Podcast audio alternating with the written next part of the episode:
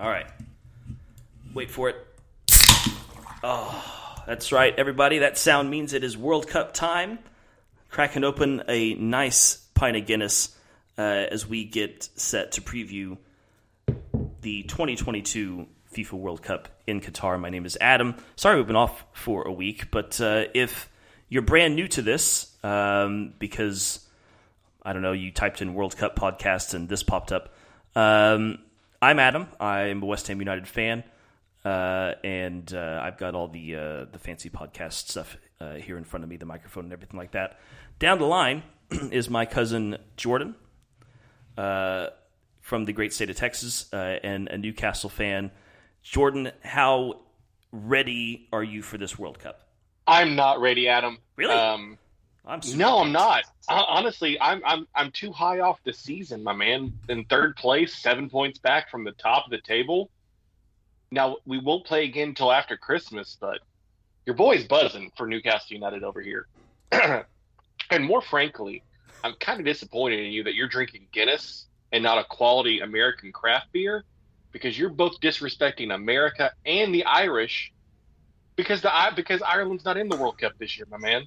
I'm not even disrespecting the Irish. I'm drinking their beer. How can I disrespect them if I'm drinking their beer? because because you're celebrating their beer yet they're not there you should be drinking a prairie artisan ale just have a nice prairie bomb I, I don't want to fall asleep mid podcast.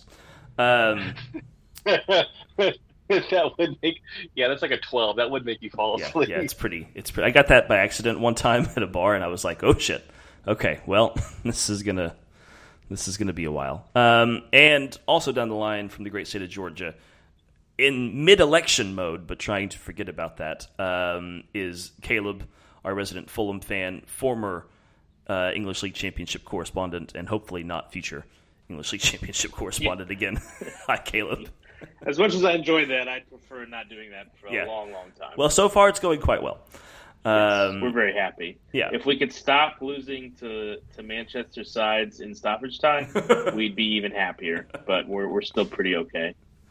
Yes. Now, normally, uh, Honestly, uh, oh, go ahead, Jordan. Benel. i say honestly at this this. point at this point in the season you're more likely to be the english league correspondent next season adam than either one of us I think the truth. Yeah. No, it's it's It's very true. real. It's very real. Um, so normally at this time we would uh, get into our first topic, covering a game from the Premier League, uh, which happened this past weekend. Um, but two things. Number one, I was in Stillwater this past weekend watching uh, Oklahoma State play Iowa State. Uh, it was a very good game. Very cold. It was a very good game. Uh, so I didn't get to watch a whole lot of football this weekend. And number two, it's World Cup time, and everybody's getting excited. All the teams are in their camps, and which I'm sure are within like I don't know ten miles of each other because Qatar's tiny as shit. Um, but uh, so we want to get into some World Cup topics. We're going to cover each and every single group, which we'll talk a little bit more in, about in a minute. But our last Premier League topic before we go into the global, I don't know, spectacle that is the World Cup. In this break, this very unusual, very long break um, in the Premier League, who do we think is the most excited to have this break? I know my answer. And who do we think is the most upset that this break has come at this time in the season? Um, and we'll start with Jordan because I think you've already kind of mentioned it, and I think I know what your answer is going to be. But who do you think uh, is is most excited about this break? And then who do you think is is is regretting? honestly, uh, I think the teams that are most excited about this break are uh, Chelsea and Manchester United. Um, Underperforming a little bit in the past month. Um, three points back of uh, uh, uh, three points back of Tottenham, four points back of uh, Newcastle in the case of Manchester United, and Chelsea uh, losing three on the bounce, I believe. yeah, Uh, that's the truth. uh, and, and it was especially funny to watch uh, Kai Havertz bow up to six foot six Dan Burn at the end of the match. Like, hold on there, kid. Uh, you're about to step off into some some uh, some real Geordie boys if you uh, piss off uh, uh, Big Dan Burn. Um, but yeah, no, I think it's Chelsea and Manchester United that are most happy about getting a break because uh, they get to regroup. Um, in the case of uh, Chelsea, you know, Reece James and Ben Chilwell are not going to the World Cup because of injuries, so they get that time to rehabilitate those guys. Uh, Graham Potter gets that time to work with his team and try to, you know, take that island of misfit toys uh, and you know coalesce them into a you know solid solid unit. Um, and then in the case of Manchester United, they're just happy that Ronaldo's leaving. Uh, they they don't get to deal with that headache for yeah, about a month. We'll we'll talk So- about that when we get to Portugal's group because I do think it's going to play a factor. But yes, Uh, yeah. yeah. no. So yeah, they're yeah they're happy. Um, they're they're kind of disappointed that uh, Jadon Sancho didn't get selected. I actually thought he would. Um, Hmm. but the teams that are the least happy, I feel like, are Arsenal and Newcastle. Uh, Arsenal, top of the table, and will be top of the table uh, till Boxing Day for sure. Um, and then Newcastle, thirty points out of sixteen, uh, you know, sixteen games. Uh, at the same time last year, we'd only collected ten points and we're nineteenth of the table compared to third this year. Um, and we've also announced uh, new sponsorship deals as well with Monster and Saudi Airlines. So, uh, here comes of the money. yes, yes, the, the, yes, the run of the run of form we've been on, Miguel Almiron playing out of his skin. Uh, it's like it's like when Jack Grealish made that comment, like Maradona uh, uh, possessed Almiron, because he's just lights out incredible. So I think Newcastle and Arsenal are the teams least least looking forward to this World Cup break. Um, Caleb, what about what about Fulham? You know, because uh, you mentioned earlier that that unfortunate defeat this weekend in, in stoppage time, but it's been a good season so far by by I think the expectations that were set on Fulham. I mean, they they're they're I think there's a lot of graphs out there that show that they're certainly overperforming from what was expected. Um, you know, is it is this a is this a good break, or do you think it's coming at a bad time? Um, it's it's hard to tell. I mean, Yeah. it'll be a, it's a fine break. Um, it'll give some of our players um, who have been hurt some time to rest up. The thing that worries me is we've also got players who have been hurt who are going to be playing for their World Cup sides. So you know, i if Mitrovic and Palhinha and Harry Wilson, et cetera, come back, and Tim Ream come back in one piece, and Antonee Robinson, they all come back in one piece, and they're healthy, and they can play against West Ham on December seventeenth. Then this break is fantastic. But if they come back in pieces, then it'll been pretty dis- disastrous. Um, I think the team most in need of a break was probably Nottingham Forest. Just give them a chance to kind of, Oh, although that's a good they've been point, playing a bit better, give them a chance to regroup and continue to try to just train together, get to know each other a little bit more. The players who aren't going to the World Cup, and and hopefully integrate more players into their team.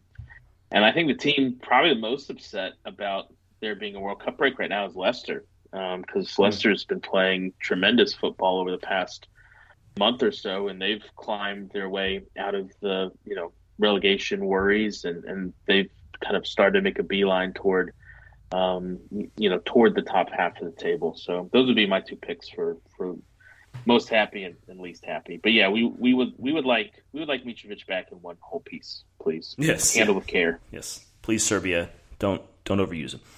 Um, I can tell you from personal experience that the team that is most excited about this break right now is West Ham because if not if for no other reason other than I think the fans are getting a nice break from watching this squad lay another pile of shit on the pitch um, week in and week out. It has been horrendous.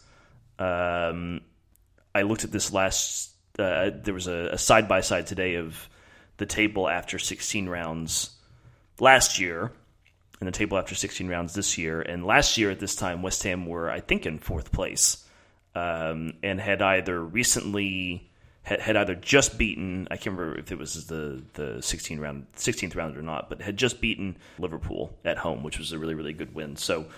Um, yeah, 14th or 16th with 14 points, a point ahead, a point out of the relegation zone. the board is standing by David Moyes. I think that's a mistake. Um, and if you look at that table from last season, the teams who were in the 15, 16, 17, uh, and, and, and 14 places, um, you know, were Everton, who continued to struggle, Leeds, who continued to struggle.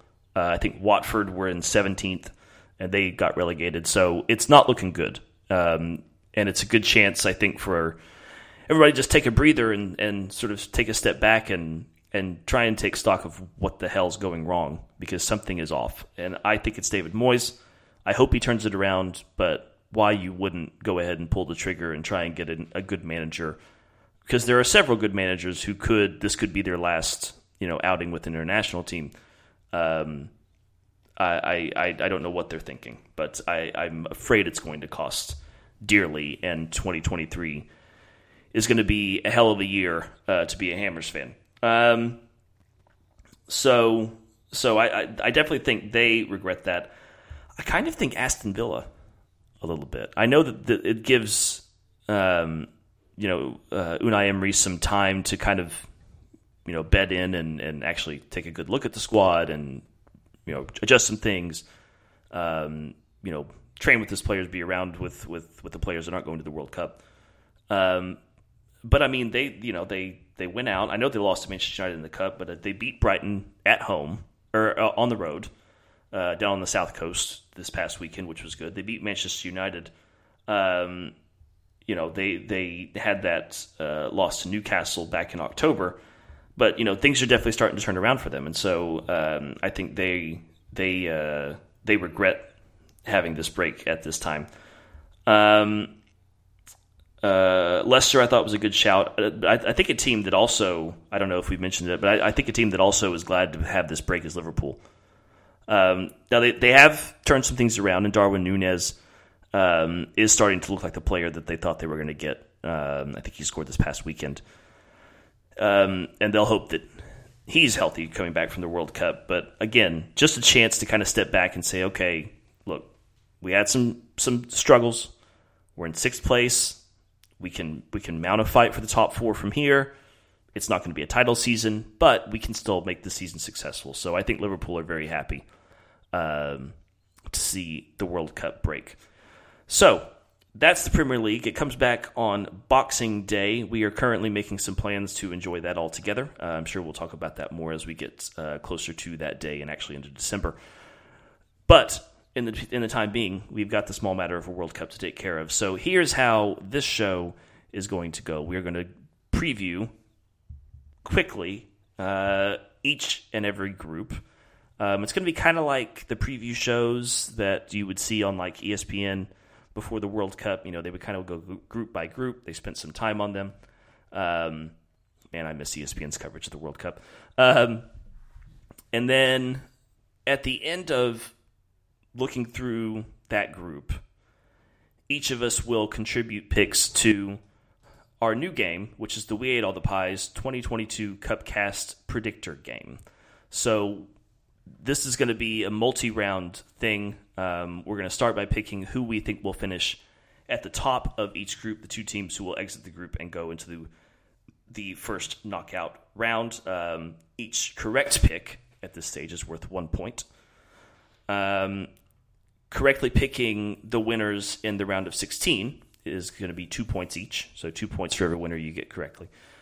Correctly picking the semifinal uh, teams, so the teams to win in the quarterfinals, that will be three points each, and you get five points for predicting for correctly predicting the final. So it allows us to kind of adjust. We don't, you know, if you pick a team and say they're going to go all the way and then they lose in the first round, you don't get totally boned. Um, you you can you can go back and, and pick again. So it, it keeps things fresh, keeps things interesting. So that's how we're going to end uh, each group. I created a gigantic 16 page set of notes um, for everybody to review so that we kind of knew a little bit of what we're talking about going into this World Cup. But uh, we're going to start with group number one Group A Qatar, Ecuador, Netherlands, and Senegal. Um, we start with Qatar and Ecuador on November the 20th. That's this coming Sunday. That's an 11 a.m. Eastern Time kickoff on just Fox Sports One, which I think is kind of frustrating. Come on, Fox, um, put it on the big put it on the big channel. Um, not the most exciting game, though. Uh, but this group obviously has the Netherlands and a very good looking Senegal team. Now, gentlemen, I think we can say Netherlands are probably the favorite to finish top. So, the first question I'll, I'll ask, and the way that I'll get this started who do we think stands the best chance of getting that all important second spot if we're going to go off of what's on paper? Um, first of all, I'm going to have to disagree with you, Adam. I don't think the Netherlands are the outright favorite to win that, uh, to top that group. I think Senegal is. I mean, if you're looking at the key players for that team, Sadio Mane, I mean, we're you know there is some injury concern, but they still have Edouard Mendy, uh, Koulibaly from Chelsea, Idrissa Gueye, you know, Mendy from Leicester, and Cheikhou Kouyaté. That's a, still a pretty stout midfield, and with you know a, a winger like Ismaila Sarr, pound for pound, I think this team, you know, on paper, matches up pretty well against net, the Netherlands. So, I think I, I, think it's a it's a two horse race between Senegal and the Netherlands, and either team can uh, could win uh, could end uh, end up top of the group. I, I agree. Yeah, and I think Senegal is a really interesting team because they they play this 4-4-3 where they play a really compact midfield and it allows their fullbacks to, to move up the pitch and they can attack with almost a, a front five at times depending on who they're playing and then obviously they have you know one of the world's best keepers behind them. So that is not, and they're I think they're in excellent form as a national team. So that is not a team I would want to play, and I think they'll definitely get out of that group. Yeah.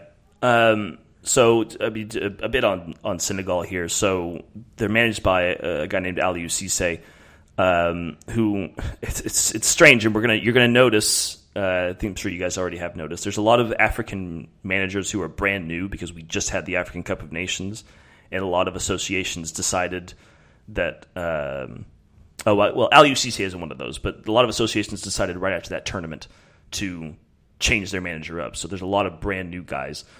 But Aliou Cisse has been there for a while. He's been there since 2015. He was part of the 2002 team, uh, Senegal, that went on that great quarterfinal run. Um, just lost out to another surprise package in that year, which was Turkey. So he knows this tournament. Um, we've got some some you know top tier players, as Jordan was mentioning. Um, you know, I, I I wasn't really thinking about it, but as I wrote down, you know, the key players and sort of looked at it, Group A, Group A is tough. Like there's some because yes, I mean Senegal certainly uh, presents uh, a, a, big challenge, and I think the Netherlands um, are going to struggle. But you know, Qatar's at home. They they spent the past couple of uh, years going to other international tournaments, getting invited to the CONCACAF Gold Cup, Gold Cup, where they made the semifinals. They made the Copa America in 2019. Now, they didn't get out of the group, but they've got a lot of experience playing other teams and playing teams that have different styles. And it, they're going to be tough. I mean, they're going to have the home crowd behind them. you know, it's it's always I think a bit of a boost for for the ho- the host nation. Um, they have I don't want to say an easy game, maybe an easier game against Ecuador. I don't think this is the best Ecuador side that's ever been to a World Cup.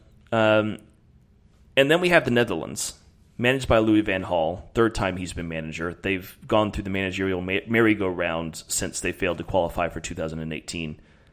They have a good list of players. Um, we mentioned why Senegal maybe could could overtake them because of their quality. But is there anything about this this Dutch team that makes us think maybe they're not quite as good as they look on paper? Because they've got a lot of top tier players in this team, and the Netherlands boast, I think, probably the record for the best team or the the, the, the best footballers in the nation to have never won a World Cup. This this nation has never won. They made the final a couple of times. They've never won it. So, is there something about this Netherlands team that we maybe don't particularly like? Or that we're nervous about? Uh, not really. I mean, they seem like a really talented team, and they have a lot of really strong players. What did they do in the last World Cup? I couldn't remember. So they didn't. They didn't qualify for 2018. That's what I. Is, that's yeah. what I thought. So that. So to me, that's the only kind of red flag is like, you know, it, it, I I remember them not qualifying, and I remember how significant that was, and so you just had a sense of there's gonna be a lot of pressure on them early on to get out of the group stages and to perform well. So Um, yeah, I mean, and, and, you know, the last time these players, if they ever did play in a World Cup, played in a World Cup was eight years ago. So, um, I, I think so, yeah, I, I think Memphis yeah. was part of that team, but I don't know Right, if any of the right. other. Yeah, yeah, I don't know if not a anybody lot else of was. experience at this level. I don't know if Van Dijk was, but anyway, um, not a lot of experience in the World Cup. So those are the only red flags. I think it's a very talented side. Yeah, they're always they're always talented. Um, Memphis Depay, Matthijs de Ligt, um, you know Ryan Gravenberch, the the Bayern Munich uh, young midfielder, Cody Gakpo, PSV player, probably going to move on at some point. Donyell Malen uh, is doing some good things for for Dortmund. They've got some good good players. The the managerial shifts. Jordan kind of make me a little bit nervous. I'm also nervous about the fact that they only made it to the round of 16 in the year in Euro 2020, uh, which wasn't that long ago, and got got beat out by the the Czech Republic. So maybe some issues of, of chemistry there. I actually have a concern about um, their their defense. Hmm. Um, because I'll be honest, other than Denzel Dumfries, um, they have no uh, pacey wingbacks. Um, because they're obviously going to play a three back system with Van Dijk, uh, Ake, and uh, De Vrij, or you know Mat- uh, Mat- uh, Matthijs de Ligt, um, uh, you know spelling Ake, you know taking the place of Ake. But who's going to provide the the width for them? Yeah, um, because I, or are you gonna or are you gonna uh, ask uh, you know players like Depay and um, uh, Steven? Uh, no, it's not Bergwijn. Bergwijn. It's a different Yeah. one. Oh, No, he's yeah, there. Steven Bergwijn. Yeah, Yeah, are you are you gonna ask players like that to track back? yeah. this depends on the system. Yeah, because I, I I feel like they just don't have any you know anyone to you know provide that overload. Uh, because I know uh, Depay and Bergwijn, uh, Bergwijn are going to cut inside a lot, um, and I'm just not looking you know anyone for really on the overlap. And then who are you going to have sitting in the middle of midfield with the uh, you know the the creative midfielders you know pushing forward? Because you're not going to you know Frenkie De Jong is not going to sit back. He's not a holding Yeah. midfielder. He's going to move up the pitch and create. I mean, is it going to be Davy Klaassen? Or Yeah. are they going to throw Daley Blind in the midfield? I, he'll probably play the left back. So you're right um, about that. It's, that's a really good point. So, all right. So predictions uh, for this group, I, I think um, it seems to be pointing a certain way, but uh, we'll see. So I'll, I'll go first. I think Senegal. I think we're all pretty high on, and then I do think the Netherlands will make it out of the group. Um, Jordan, you're pretty high on Senegal, uh, but do you think the Netherlands will will will make it out? I I really do. I think the Netherlands will will advance in this group. I, I really think it's going to be a two horse race. Uh, no offense to Ecuador and uh, Yeah. Qatar, um, which you mentioned earlier that they arrived in the in their in their camps today, Adam. I seriously hope the player camps are different from the migrant labor camps. Uh, Oh, Heyo. Okay, thank you. um, Have you seen the fan zone? this honestly, the more we hear about the infrastructure, the lack of infrastructure in Qatar, this sound there's going to be a lot of Fyre Fest style uh, uh, accommodations for Yeah. fans Yeah, there's been a lot of those uh, comparisons. coming up. Been a lot of those comparisons. Caleb, any chance that Qatar masks the issues and plays some good football, or are you in agreement with Jordan and I? Yeah, I think it's yeah. I think Netherlands and Senegal will advance. Um, I think Ecuador and Qatar are both scrappy kind of teams. Uh, Ecuador plays really good defense. They drew Brazil and Argentina this year. Um, they don't score at all, but they don't concede. So that so the first game of the World Cup may be incredibly boring because you have two teams who like to dig their heels in Yeah. against superior competition at least um, and kind of sit back and, and park the bus. Um, they play tough, so I don't know. Should be should be a good physical brand football. Maybe Qatar, you know, tries to tries to be a little bit more aggressive offensively. But yeah, definitely the Dutch and, and Senegal. I think are going to be getting out of Group A. Yeah, I think for Qatar, this first match is super, super important because it's a chance for them to to get three points. And I also, I, I it, not necessarily that'll it'll make too big of a difference, but I think Senegal have a good chance of finishing top of this group. I agree, Jordan, because they play the Netherlands first, and there's a really good chance of them getting something out of that game. because it's the first one out, out, out of the gates. So they'll be they'll be keyed up, they'll be ready to go. Um, and so long as as Bondi's injury is not too serious and and you know hurting him too much, um, he's really gonna gonna put that Dutch defense under threat. Uh, that was Group A. Group B. I think we all know this group very, very well. This one, I, I'm not ashamed of going over five minutes talking about this group because it includes England, Iran, the USA, and Wales. Uh, we start this one on Monday, the 21st, both England uh, against Iran and USA against Wales.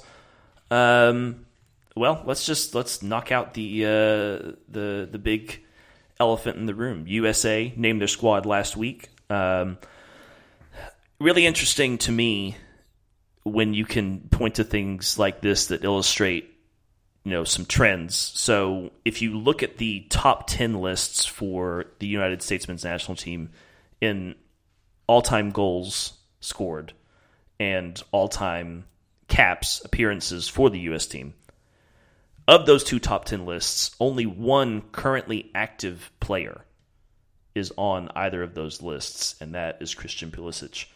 Nobody else is even close. Um, these are all very, very much babies. this will be the first World Cup for, I think, everybody except one player, um, which is DeAndre Yedlin. And I'm very glad to see DeAndre Yedlin and uh, Fulham's Tim Ream make the squad. I think that, that's some good experience. But it's still a very, very young squad. Um, what is the the most what is the most appropriate expectation? I think we we we spoke about this before, but I want to ask it again. What's the most appropriate expectation for this USA squad? I mean, getting out of group stage. You think so? You, you, you think yeah. we should we should at least that's a, that's the minimum? Yeah, I think so. I mean, it's a talent. I think we've got a talented side. I mean, England's going to be a very tough out, but Iran yeah. is not a is not a good team, and Wales is has a lot of really talented players who I enjoy watching for Fulham. But um, you know, is is doesn't have you know how strong is their spine? I think is a huge question. And yeah, you know, with this United States team, you know, they played well, but but they've been inconsistent. You know, so they they did well in qualifying. They did well in the Gold Cup, obviously. But it's as you were pointing out, it's a relatively kind of unblooded group. Can they be consistent on both sides of the pitch? Can they can they adjust their play style? You know, can they be a kind of defensive minded counterattacking team against England and then be really an aggressive kind of possession dominant team against Iran? And can they be a team that, you know, is able to deal with the width and the speed of, of Wales? So I think how versatile um, this U.S. men's national team can be is going to be the key to their success in the group stage. Um, but yeah, I mean, I think that our expectations have to be to, to get out of it. Um, I did want to I did want to note one thing as we're talking about the U.S. men's national team. Yeah. So, um, Ted Lasso, quote unquote, wrote notes to all of the men's that. national team players. Um, and I wanted to read a, one briefly to y'all um, so you get a sense. This one's to Brendan Aaronson, um, which actually printed is actually printed in a newspaper in New Jersey, um, which which was kind of cool. The Star Ledger. Um, so he says, Brendan, it makes sense that you were raised in Medford, whose tagline is historic in nature, because that's how I describe the way you play the game. Heck, folks are even calling you the American boy. I know how tough it can be as an American overseas. A cookie's a biscuit, chips or fries, pants or underwear.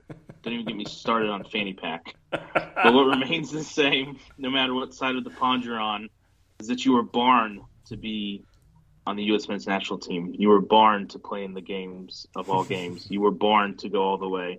This billboard's on a barn, right? Because if not, Got this it. joke isn't going to make any sense. Yes. Another American boy, Ted Lasso. So all those, uh, although the re- the response to those has been has been a bit critical. Um, they're they're a lot of fun to read. So there you go. go oh, I love they're it. not going to get you hyped for anything, but they're they're good for a good laugh. I love it because I think there was one to Weston McKennie who was from Little Elm, Texas. Big ups. And uh, and it's I think it started as the way something like you may be from Little Elm, but there's nothing there, there ain't nothing little about the way you play or something like like it was just they're cute, they're great, and look, let's take advantage of that. Like Ted Lasso is beloved everywhere, and even by people who don't really watch football, and the people who don't really watch football regularly are going to be watching the World Cup, and you want to get them involved. Yeah, So, maybe it'll get more people to watch soccer. I mean, how terrible a thing is that? Yeah. So yeah, I, uh, that's fun. But yeah, for me, it's consistency, versatility. Can we get that out of the squad? Uh, remains to be seen. Jordan, same question, and also no Ricardo Pepi. Is that a good thing or a bad thing, or is it is it is it even a thing? Um, in terms of expectations for the U.S., I, I believe you have to advance out of the group stage. Um, this is going to be a real opportunity, though, for the United States, especially given we're probably going to have the youngest roster going into the World Cup this year. Uh, all three teams we are matched up against are going to cede possession to us.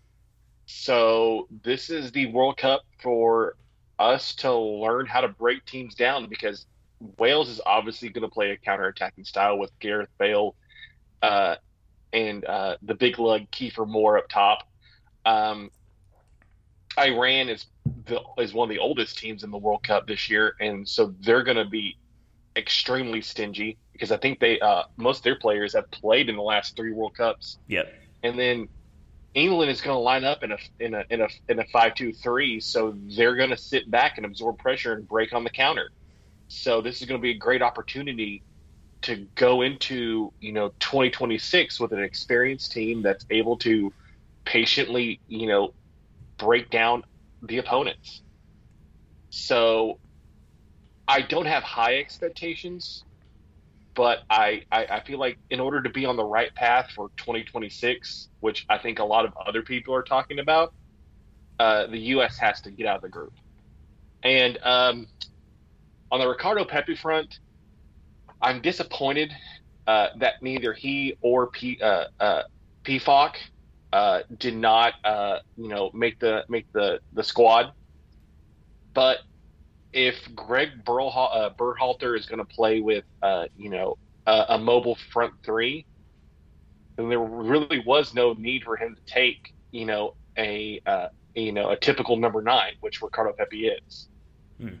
So Yeah, and I, the more that I think about it, the more disappointed I kind of am that that Pepi didn't make it because number one, he was a he was a big part of the qualifying campaign, and I think it's even though yes, he has hard had a, a little bit of a harder time in Europe. He's well, he's turned it around recently.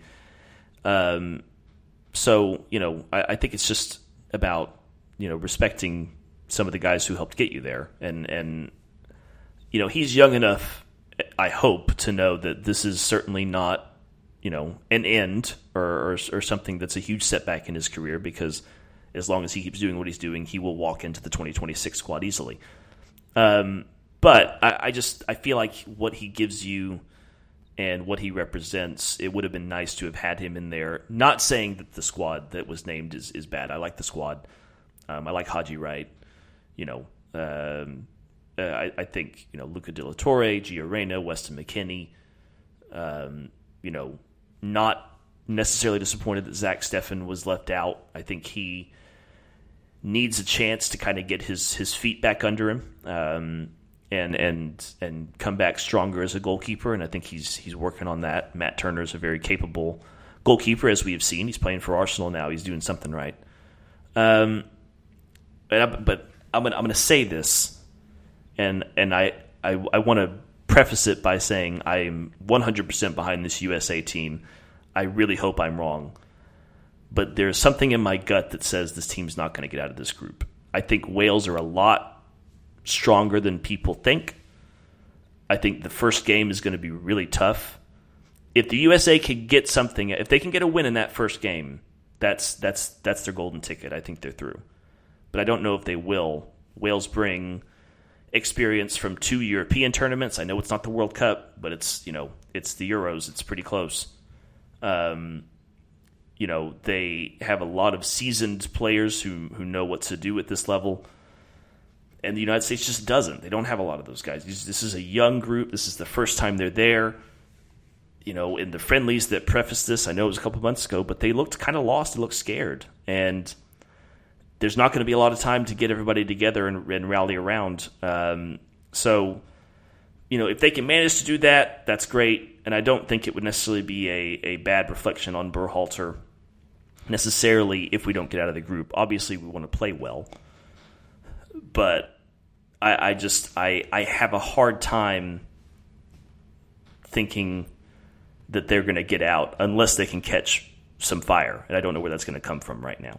Real quick, final uh, final thought on the U.S. Um, you know, he mentioned uh, Caleb mentioned the Ted Lasso quote uh, for um, uh, God, what player was it? Caleb, real quick. Uh, Brenden Aaronson. Aaronson.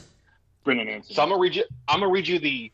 I'm gonna read you the first the the the first uh, sentence and then the last sentence. Um, the ending of the Ted Lasso one to uh, Jesus Ferreira.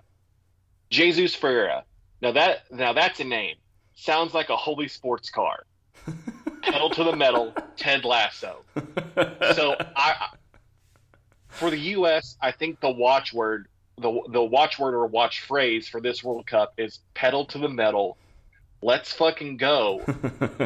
you you you have no experience that that's going to be against you, but you have nothing to lose from it. So just balls to the wall and honestly played like played like uh, Le- uh, the United States of Leeds, you know?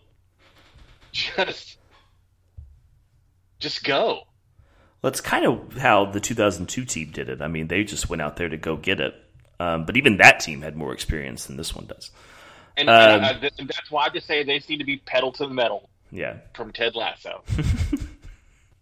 Um, real quick, because we we obviously want to be cognizant of our time here, but um, you know, England named uh, named their squad. Jordan Jordan, you already mentioned Jadon Sancho not in it, but um, Marcus Rashford made it. Raheem Sterling made it. Um, you know, obviously they're they're being led by Harry Kane.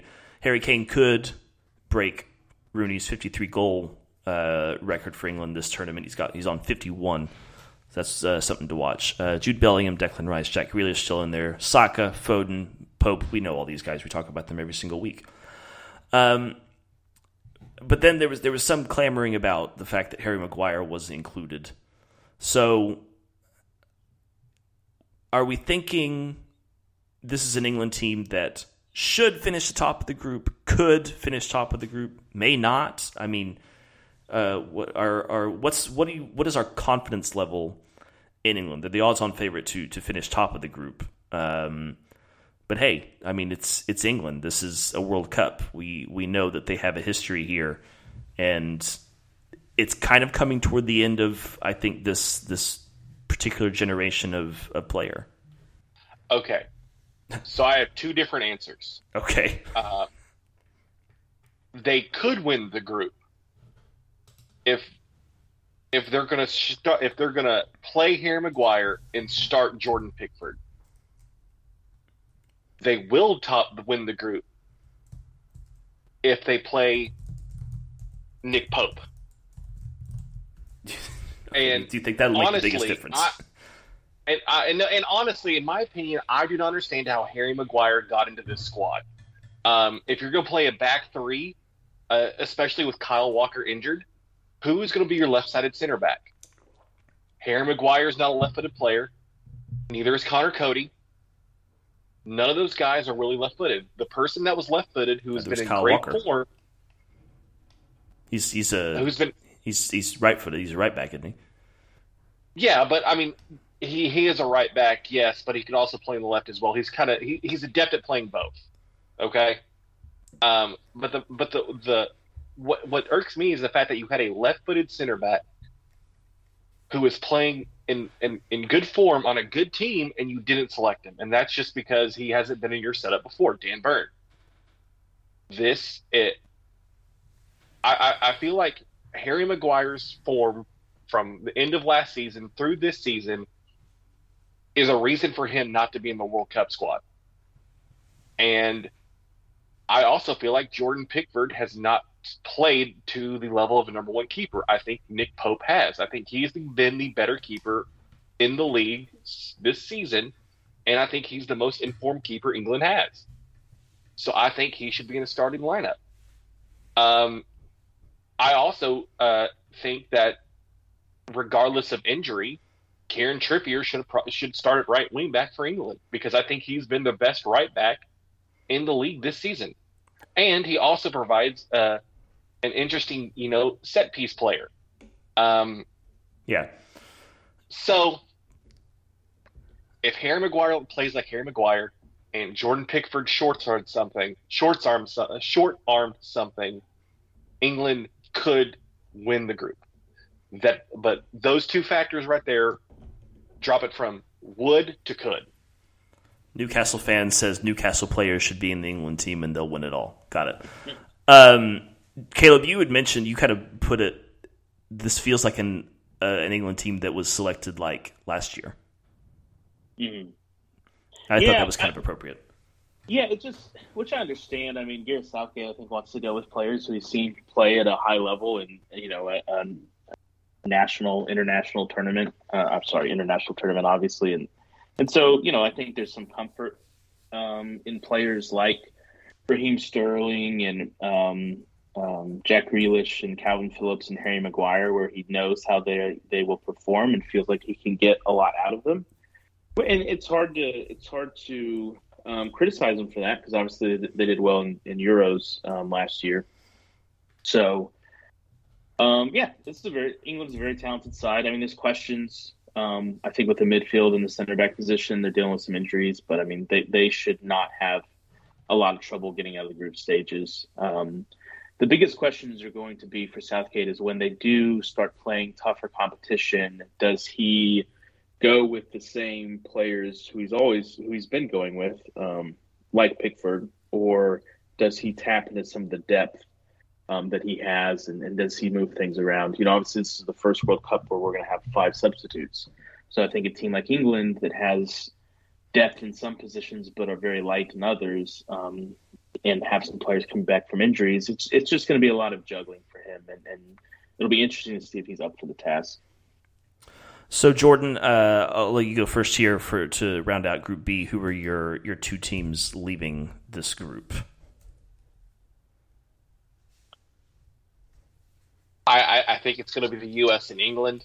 Okay. Um, but to rebut Caleb, uh, this is the same English team that lost to an Italian side that did not qualify for the this year's World Cup on penalties. They lost on penalties. They still lost. They beat the Germans. They beat the Danish. They got to a final. I think that's I think True. That, that, that's harsh. True. That's harsh. Just, to, but they're also going to play better squads, like possibly Argentina or Brazil, than what the Italian side offered up in the Euros, and they lost. So England, with the weight of expectations they have,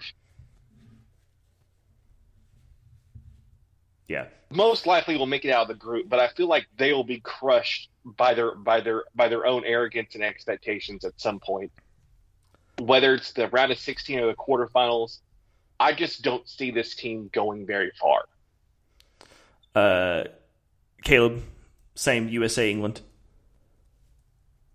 I think it'll be USA England. I will say there's a lot of fun speed on the the sides of that Welsh team. Yeah, uh, Neco Williams, Dan yep. James, Harry Wilson. Brennan had a Johnson. chance to watch all of them. Yeah, had a chance to watch all of them play uh, uh, for Fulham over the past year. So I, I would not sleep on. I I think U.S. Um, Wales is probably going to be one of the best um, group stage matches of the entire World Cup. Um, so I would definitely um, plan to, to watch that one for sure. Yep, uh, absolutely, a lot uh, on the line for that one. Um, again, do not hold it against me. I, I'm I'm gonna I got to go with Wales. Uh, I just it's their first World Cup since the '50s. Um, you know they've got a lot of gener- once in a generation players in there. Uh, well, at least one once in a generation player, Gareth Bale, um, who uh, starred in the MLS Cup final recently. So I, think England, Wales. Um, but I hope this USA The only thing you can say for Iran is that they don't have very far to go. That's so, true. They, they, does that help on some level? Is that they just got to cross know. the Persian Gulf and they're there? Some of them may not want to go back. Uh, I yeah, that's. Uh, I'll just I'll say I don't I don't want a whole discussion on this, but I will say I think if what's going on right now was going on in March, I think Iran would not be there. Um, but uh, it's just kind of the, the way it is now. Uh, Group C: Argentina, Mexico, Poland, Saudi Arabia. Um, a couple players here probably in their last World Cup ever. Uh, the biggest one on that list is going to be Lionel Messi.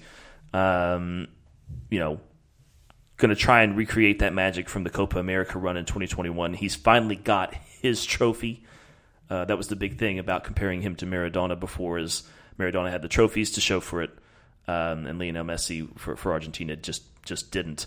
Um, so he'll certainly be wanting to get the major trophy. Mexico, maybe not the strongest squad that we've seen uh, from then, but uh, Hirving Lozano still leading them in, and then uh, the Saudis. You have to say that I mean they're right. They're basically at home. This is right next door to their country.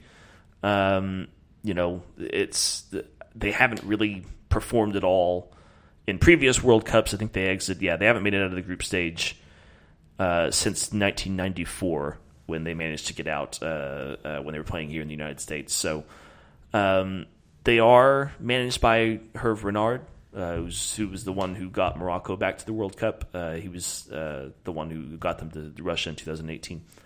So, you know, it, it's few factors that could sort of play into this group and make it a little wild. Obviously, uh, another one that probably in his last World Cup is going to be Robert Lewandowski, 134 caps, 76 goals for Poland. Um, uh, he's getting on up there. They've got a, a better supporting cast than they did at Euro 2020, but it's still pretty much Lewandowski and and some also Rans. So um, uh, we'll just leave it. I mean, who who do you uh, is is this Argentina's group to lose? Is Lionel Messi still the guy to, to lead them out? What do we what do we make of, of, of Argentina? I think they're going to be favored to finish top of this group, but um, you you never know. Yeah, yeah.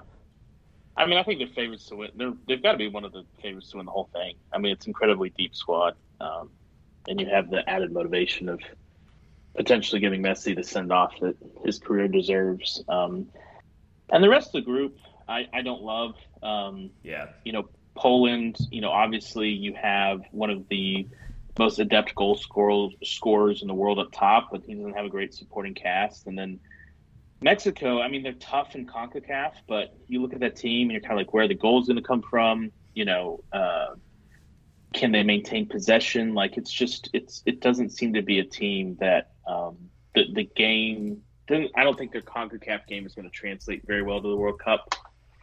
Um, and Saudi Arabia, I mean, they may just be better off by instituting a contract clause in all new Newcastle United signings that uh, you have to. You are now a Saudi citizen as soon as you uh, spend six months in in uh, up north because um, you know Miggy needs a place to play. So yeah. Uh, yeah. you know, and, and, Saudi Arabia needs the players. So so maybe Saudi Arabia United in the future. But yeah, that's that's not a very good team. So yeah, I, I think Argentina is pretty is pretty comfortable, and then it's going to be tough to see who, out of the other three who's going to be able to scratch their way out of the group stage. Um, yeah, I was going to ask Jordan if you were going to scout the Saudi side for uh, any potential signings. Um, uh, looking at, at, at, Mexico, I mean, there's some experienced players in here. They're going to be in their last uh, World Cup as well. I mean, Andres Guardado, um, Hector Herrera probably. Uh, he might try and make it to the next one because it's in Mexico, but um, you know, uh, Raul Jimenez was a late um, injury kind of scare. They weren't sure if he was going to be fit enough. Uh, he's had some injury issues for Wolves this season, so they've got experience. They've got tournament experience. Um, Jordan, they've got a record of you know getting to this stage Mexico and you know going out at, at, the round of 16 and not getting any farther past um, that group. Uh, any feeling that they might be able to do something in this group, get out of the group, and and go farther? Um, you know, I, I, think they finished second in qualifying. Is that right, Jordan? I think they finished second behind Canada. Yeah, it was Canada, yeah, and um, Mexico, and then U.S. Yeah. Uh, I just want to I just want to con- contractually say uh, Saudi Arabia will win the group uh, and probably our World Cup favorites. Uh, all hail the kingdom of Al uh, Al Saud. Oh my god. Um, but in, in all seriousness, honestly, this I, I I think we could call this the uh, the uh, the sunset group uh, because Oh, yeah. you know you mentioned Lionel Messi, uh, Robert Lewandowski. Don't forget Memo Ochoa. This is his fifth World Cup oh yeah. in the backstop Good for Mexico. shout. That's a yeah. Forgot So- about 131 caps. Uh, so uh, this is the this is the the the the, the rocking chair, and uh, can we call can we call this the, can we call this the villages the villages group because I think a lot of these players are going to retire to Florida. Maybe Lionel Messi to Inter Miami. Of the future Inter Miami players, I think is what you're saying.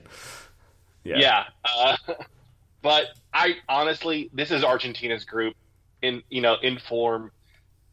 Bested Brazil in Copa America. Um, I if if Argentina doesn't advance out of this group, honestly, I think this would fall on Messi, and this would be th- like this would be the black stain on his uh, you know uh, incredible career but the the percentage of that happening is so minuscule. Um, Yeah. I will say, uh, I will say, with what's going on in the world right now, it's interesting. Uh, I, I'm kind of intrigued what Poland's going to have to offer. Um, seeing how some of their players might have to fly back uh, and join the military. Uh, Oh, that, uh, that's not gonna. No, it's, it's, it's, it's you. You heard what that? It's it was a it was a Ukrainian missile. oh, oh, okay, okay. Yeah. So, okay, all right, that's good. So we're not starting World War Three just yet. No, not yet. Um, Not yet. We're gonna wait till the World Cup's over. Then then we're gonna start. oh, that that's all of our wishes is just Yeah, get let the through. World Cup get us get us through Boxing Day. That that'd be nice. yeah. You know, let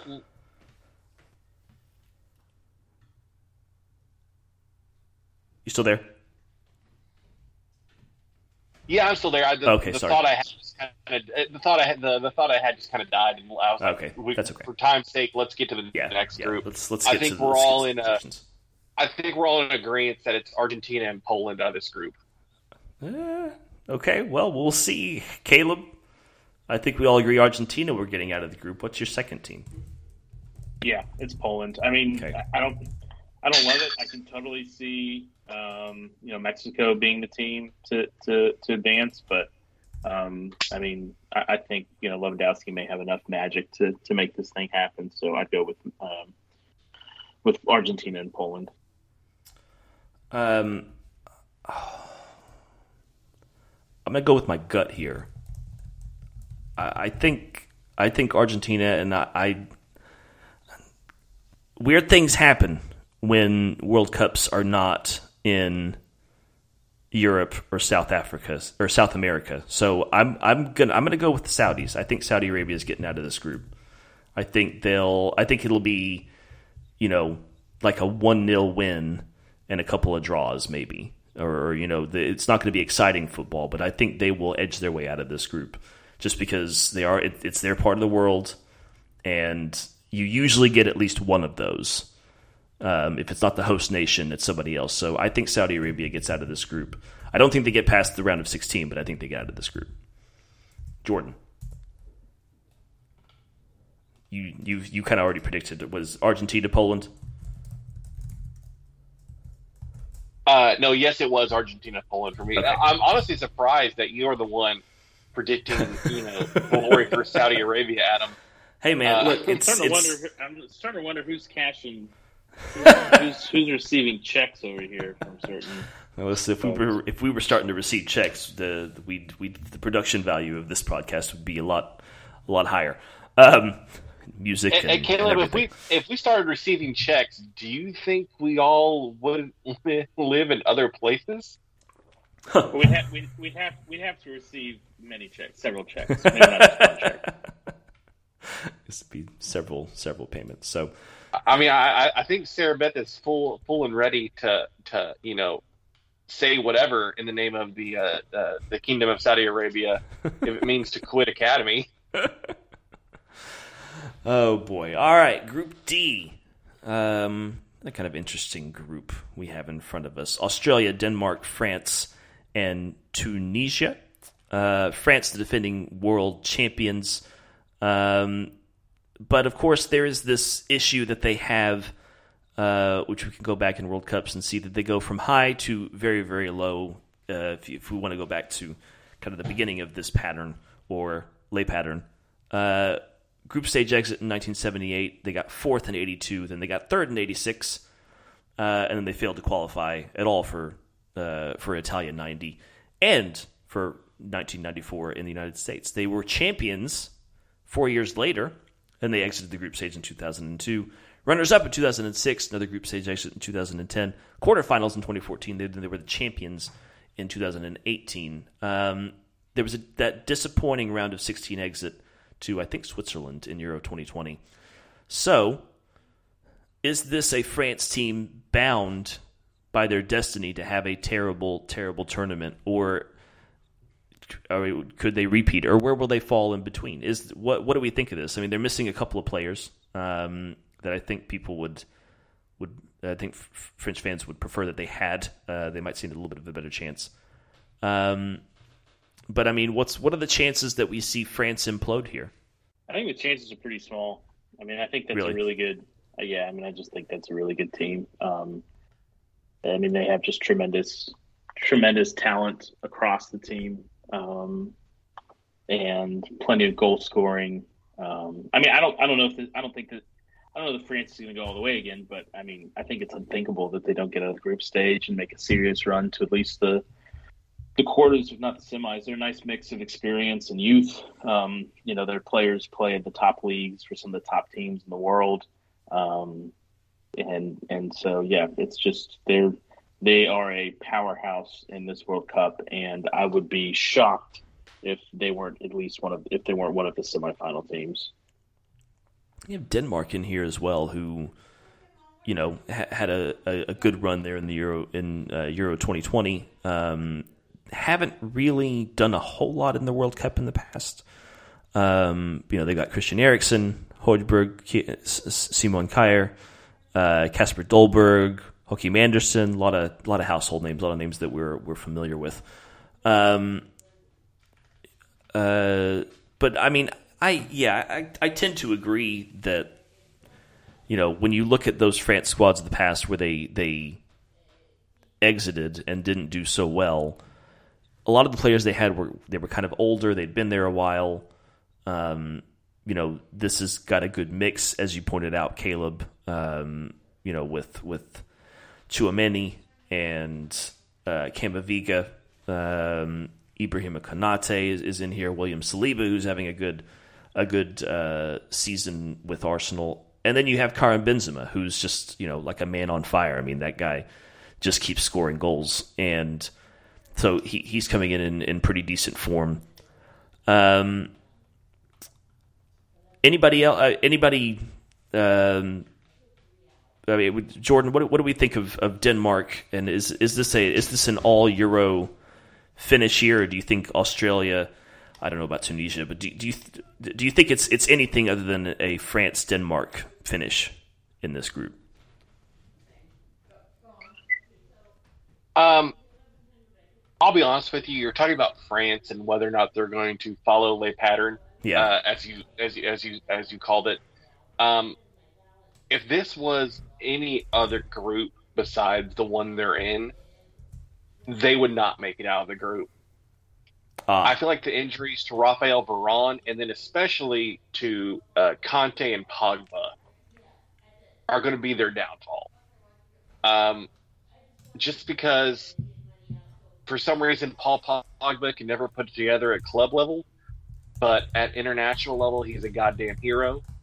Uh, you know, N'Golo Kanté is the is the midfield metronome, um, and for many years has just been very selfless in the way he plays, and the way he breaks up, uh, you know, attacks and starts to counter. Uh, and then Varane is, you know, their most experienced center back. Um, now Saliba, I, I, feel like this could be his coming out tournament. Hmm Uh, um, and I also feel like um, I also feel like this could be uh, for uh, for uh, Konate as well. I, I, feel like this could be both of their uh, of their uh, coming outs. Um, but at the end of the day, I kind of feel like with the just the injuries the sprint squad has, they're going to go as far as uh, Kylian, you know, Mbappe takes them, and this this could be like a Lionel Messi scenario for Argentina for a long time, where it was kind of you know on him to elevate the squad, and you know, and kind of take it to a place where it might not where it might not necessarily get without him. Yeah. So. Yeah. I think France is definitely going to go through. I think France is definitely going to go through just because of the, uh, just because of the the the, the group they're in. Yeah. And then honestly, um, Denmark, I, I kind of feel like Denmark had their moment, and I think it's past. I, I just don't think they're going to make it out of the group. I think it's going to be Australia. Oh wow! Okay, I was going to ask if, if, if there was any love for uh, for your new your new boy there, Garang Kuol, uh, 18 years old, um, Central Coast Mariners player who will be moving to Newcastle. I think at the conclusion of this World Cup. I think in January. So yeah, uh, so Australia is is kind of a weird a weird one for me. If you look at the teams of the past, they they had some players that were really like you know established, like Harry Kewell Tim Cahill, Mark Schwarzer, um, you know, uh, and this team doesn't really have that so much, and they also, they, I mean, they barely got through that Asian qualifying. I mean, they they finished third in their group. They had to beat the UAE in a playoff, and then they had to beat Peru in a playoff. But if anything, maybe that shows this team is is is up for a fight. You know, they're they're willing to put the work in and, and get to where they need to be when the chips are down. So, you know, they've got a couple of recognizable names. Matthew Ryan, um, uh, former Huddersfield goalkeeper. Aaron Mooy, used to be part of the City system. Um, uh, you know, and like I said, Garang Kuol, uh, Matthew Leckie in there as well. 13 goals and 73 caps for him. So they're they're always, you know, they could always spring a surprise. Um, I'm I'm surprised to hear you say that Denmark is past it. I it's kind of hard to to fight with that. But I mean, they do have a pretty good system. Um, Caleb, what I mean, what, what do you? What, I mean, do you? What do you make of that? Or, or, is that accurate? Or Denmark past it? Are we maybe overlooking some of these guys, considering they still got some big names? I mean, I would just say Australian does, does not have a lot of talent. Yeah. Um, I mean, they struggled to make the World Cup. Yeah. Um, I mean, I'd love for them to perform well. I think it's it's always fun to see them um, playing international in international tournaments, whatever the sport. Um, yeah. But I mean, Denmark is older, but they have lots of experience playing together too. And I think, particularly in the group stages, that that it's helpful. You know, if these are players who are who have been on the pitch together, um, you know, several times, dozens of times in high pressure games. I think that's one of the reasons why Tim Ream and Antonee Robinson on the left hand side of, of the United the, the U.S. men's national team is a great is a great thing to do because you've got two players who are used to who've played you know over 50 games together, if not over 100 in those positions. Um, so yeah, I mean I, there is a lot of uh, it is an older group, um, but it's just there's so much talent uh, uh, on that on that Dane team. So I mean I think this is a France and Denmark advance, and um, I don't think it's going to be particularly close. Yeah. Um, yeah. So I, I, I actually I, I agree with Jordan on on France, um, but I, I I do think actually Denmark. I think I think they'll finish top of this group. They've got, you know, they've got the opening game against Tunisia. Um, uh, on November the 22nd. France has got to be real careful about that Australia game because I think Australia is going to be motivated, and I don't know how motivated France is going to be. Um, so they could they could struggle there. They play each other in the next round, and then France gets Tunisia in the end. So I think France will get through with Denmark, but I think Denmark uh, finishes top. Jordan, are you sticking with uh, with France and Australia? Uh, yeah, no, give me the French and then give me the soccer Socceroos. There we go. Yeah. Uh, yeah. Let, let's. Uh, you know what? I will say in in uh, in benefit of Australia, they are technically playing this uh, in the Southern Hemisphere winter. That's true. And you you know what they say about those Australians? They're always good at winter sports, Yes. like uh, like cricket. um, yeah. Um, and they're all they're on the Asian continent. This is in this is technically within the the bounds of uh, the AFC. So I mean that's that's worth noting. I mean, like I said, you know the, the t- teams tend to do well when the World Cup is happening in their part of the world. Um, it maybe isn't quite what you would consider to be Australia's part of the world, but but uh, to, to, to your credit there. Um, and then Caleb, I'm guessing Denmark, France is uh, is what you're going with here. No love for Tunisia. That's okay. Yeah, they're just happy to be there. you know what? That's fine. You don't have to. Sometimes, I mean, the U.S. is happy to be there, so Yeah. good for them. Interesting for uh, for Tunisia, Hannibal Mejbri, who I believe is a Manchester United player, but is on loan at Birmingham City at the moment. Um, he's uh, uh, a 19 year old, so he'll be at this World Cup. And then Wahbi Khazri, who all I know is he scored that one really really good goal for Sunderland many many many years ago, and is now at Montpellier. So um, their captain Youssef Msakni, uh, 87 caps, 17 goals. So there's some players to watch for Tunisia, but I don't think we're expecting much from them. Group E, back to CONCACAF, Costa Rica, uh, Los Ticos in the tournament once again. Uh, Germany, yeah, they're they're but they're they're in a, a group that I don't think they want to be in. Germany, Japan, um, always good uh, and uh, and always tough to play from Asia, and then Spain. So, I guess the ultimate question is who finishes top, Spain or, or Germany, and uh, and why? Um, and we will start with Caleb. I think I've gone to Jordan a lot uh, first time around. So, who would you favor to finish top of this group, Caleb? If you if you had to if you had to guess, Um, it's tough. I think they're Yeah. both going to advance. Obviously, um, Yeah. I think that Spain will probably finish top of the group, even though Germany has more experience. Spain's going to start to rely on some youngsters, um, but they've looked really good. The, the youngsters looked good in the Olympics um, in 2021. Um, they still have plenty of experience, so this I think is potentially the start of a new or continuation or start of a new golden generation for Spain. Yeah. It's just there's just a lot of really good players. I think there's I think they have less pressure on them, and pressure is obviously kind of a it's it's tough to really figure out how much does that really matter. But we've talked about this in the past. When it comes to performing, these are all the best athletes in the world, the best in their sports, and so the the small the, the small edges that you're able to get um, are amplified. So yeah, obviously there's experience, there's talent, there's fitness, um, there's familiarity, there's coaching, all those things that provide small edges. And so I think that Germany's going to have a lot of pressure to get out of the group stage um, in this World Cup. And I think that if they start a little bit slow, if they start slow, then that pressure is going to just ratchet up. Um, so for that reason alone, I think I think Spain probably finishes, but I think both Spain and Germany get out of the group stage fairly comfortably.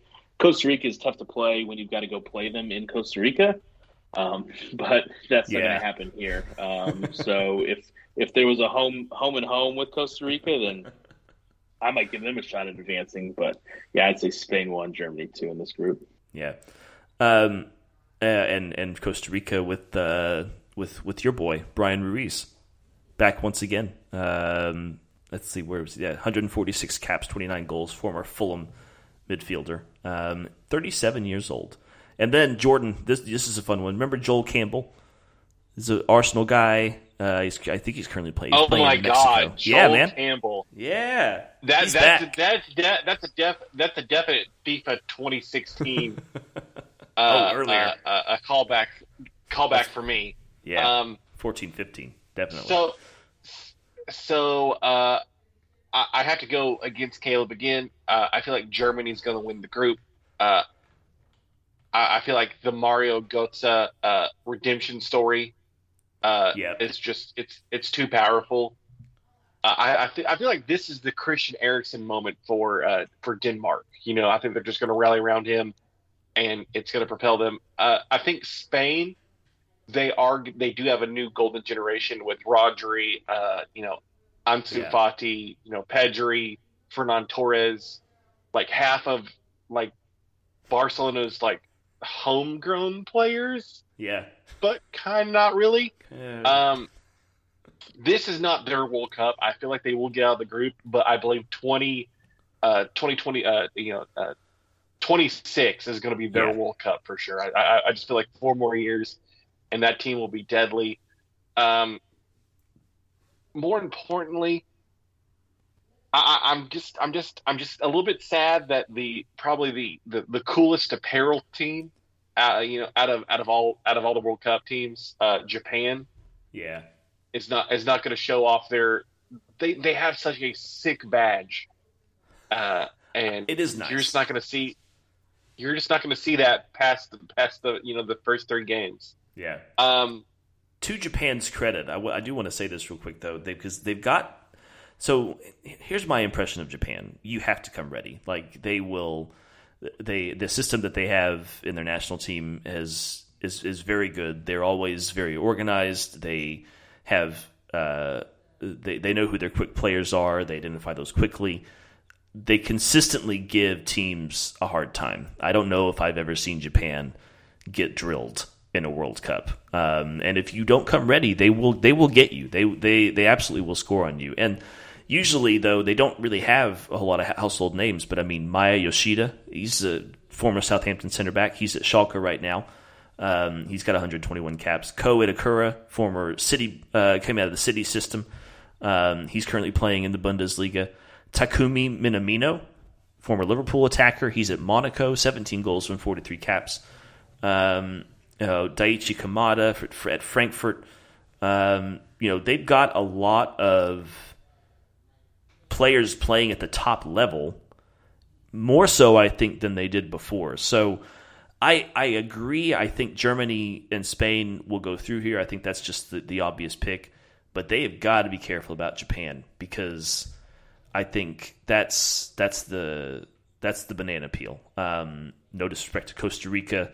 I really hope Los Ticos represent CONCACAF well, but Japan, I think, is going to be uh, the tough one, and Germany get them first out of the gate on November the 23rd. So um, I think we'll start with Jordan uh, this time, but I, I think we all kind of know. So uh, I, are we all going with, with, well, let's just, are we all going with Germany, Spain? For, for the sake of saving time.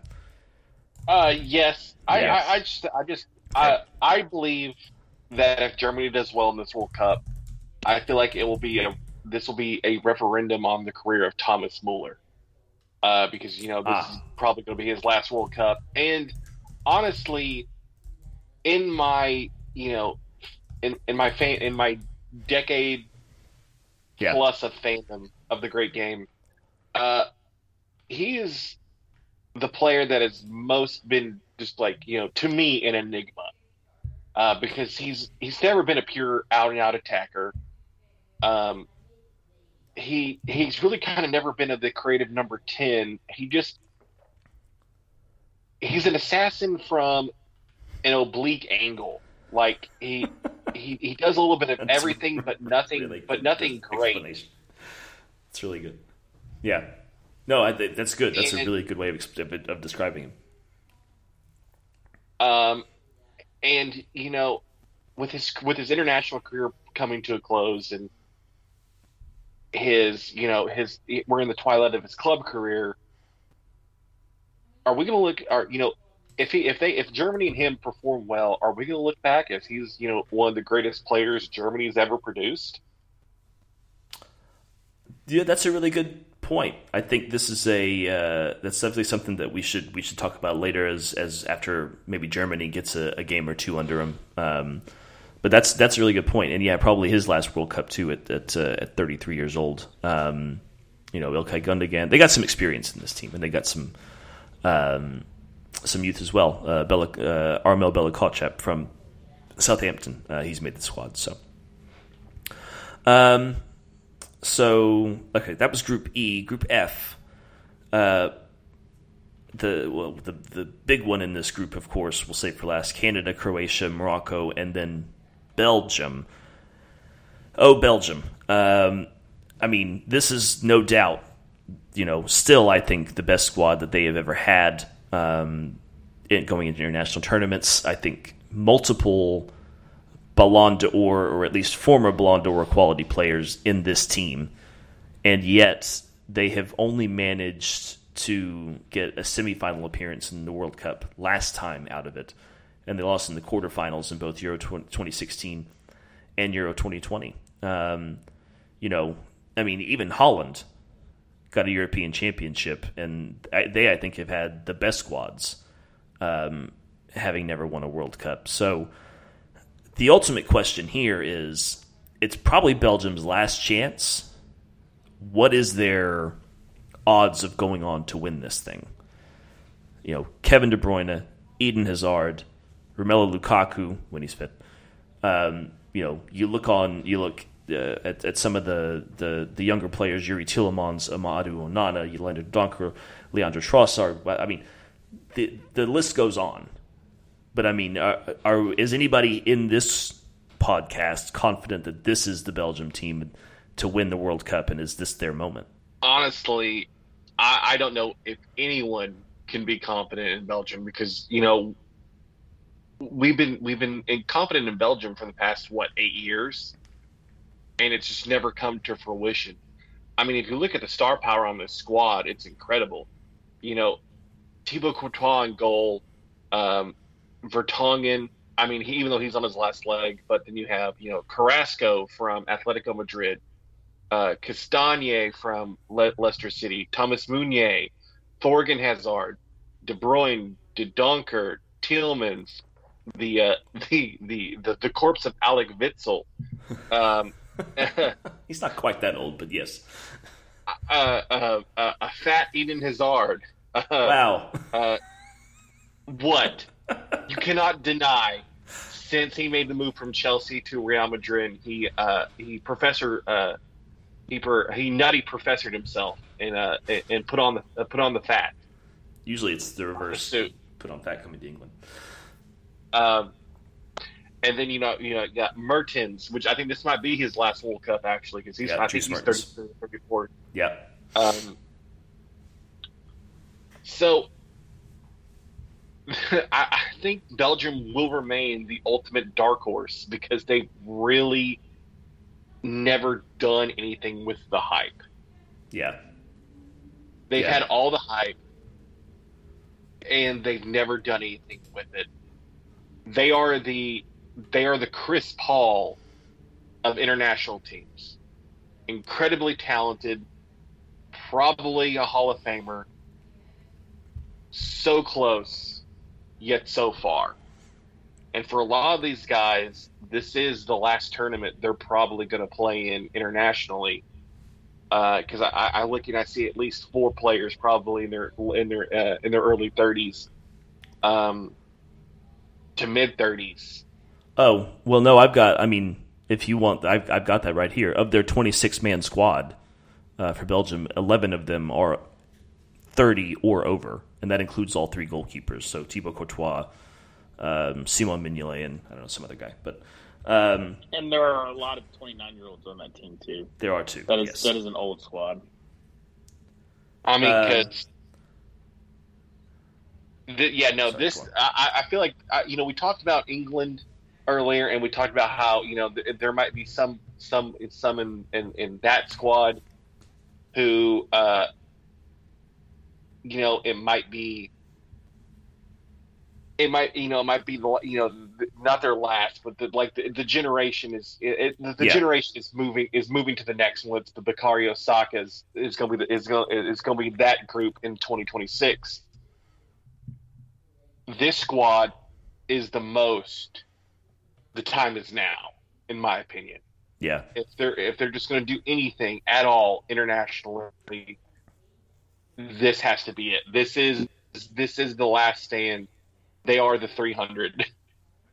uh, I want to say, just full disclosure, I did not know Leandro Trossard was Belgian. I just I thought he was a Frenchman who just didn't quite make the squad because they're pretty stacked over there. So well done to Leandro Trossard for uh, for making this World Cup team and for uh, for being Honestly, Belgian this whole time. Um, honestly, honest, honestly, if you were, uh, I, I know Belgian politics; it's a little obscure, but uh, I believe it's Wallonia, the French-speaking part of Belgium, is looking at a, a, a kind of like a, a separatist movement. there is like there is there is seriously some political tensions in Belgium because the of the of the of, of the two distinctly different you know uh, parts of the country. Yeah, So, that's always been a factor with these teams. Is like you have players that come from, you know, areas that are, are pretty pretty different. But speaking of conflicts, I don't know, Caleb, if you've been keeping up with with Canada, but ever since they qualified top of the group in Concacaf, everything seems to have kind of gone to shit. They're fighting with their FA. Um, players like Alfonso Davies are, are um, you know having to strike deals at the last minute so that he can he can have his his image rights the way that he wants them. It just seems like they were really un- underprepared. Does this, I don't, in your sporting opinion, what does this you know do to a team? This kind of stuff, and does I mean does that basically eliminate Canada's chance of doing anything in this group? I mean they've got some tough teams in here, but it's just weird to say that the team that qualified first in Concacaf could have the worst possible time. Yeah, I mean, obviously that's not good. Um, you never you would love for for everything to be kind of set in stone back home, so you can just focus on it. But I think there's, you know, you're going to get these 26 guys in camp. They're going to all go to Qatar. Yeah, They're going to all be, you know, they're going to be playing against some of the best players in the world. Um, and I think that this is a team that is going to rise to the occasion. I mean, I think it's they look great in Concacaf. I think they they've got a very talented squad. It's not a particularly young squad. Um, they they play tough football. Um, so and, and this is really, I mean, they're they're they have a chance. I mean, they're making Canadian soccer history. yes, Um, so, yeah, I mean, it's challenging back home, but in, in a sense, I think being able to get away from that and kind of just focus on soccer and just focus on the World Cup and, and the fact that they're that this World Cup is not being played in North America like it will in four years, but it's being played on the other side of the world, I think benefits them. So, no, I mean, I think I think Canada probably is the other team that gets out of this group. I, I really, I think they're a tough team. They're tough out. I really like the the tenacity that they play with. They were no fun in Concacaf, and um, and so yeah, I, I, think that they will rise to the occasion. the other team in this group, Croatia, um, finalists from uh, from four years ago, had that uh, epic round of 16 exit against Spain at the at the Euros um, just recently. I think it ended up being five three in extra time. It was a just a hell of a game. Um, but I mean, you look at their their squad. Luka Modric, you know this is this is his fourth World Cup, probably his last. I mean, ultimately, it's got to be his last. 154 caps for him. Uh, Ivan Perisic, he's on up there, 115 caps. Um, you know, Domagoj Vida, 99 caps for him. Again, probably his last one. Dejan Lovren, again, probably his last. You know, they've got guys like Mateo Kovacic, uh, the the Chelsea midfielder, Mar- Marcelo Brozovic for Inter. Um, you know, some younger guys like Gvardiol. But, you know, it's that exit in the Euros didn't really bode too well. And I think there's a lot of questions about that squad. Um, they also have a manager, I think, who's he's not he's not too new, but he he uh, um, you know it, it's it's I don't know he he hasn't done a, a whole lot with the squad. Um, and then Morocco, of course. Uh, I think last time they didn't really come in with a lot of familiar names, and this time, I mean, they've got Hakim Ziyech, Nayef Aguerd for for um, West Ham. I'm glad he's he's getting a chance to get away from the club, and um, you know, uh, Achraf Hakimi, uh, PSG right wing back, En-Nesyri, uh, a striker for for Sevilla, and then Roman Romain Saïss, who I think we'll remember played for Wolverhampton Wanderers last season. So this is a tough group, and so it is with that that I ask Caleb, um, starting with you, who will will finish coming out of this group?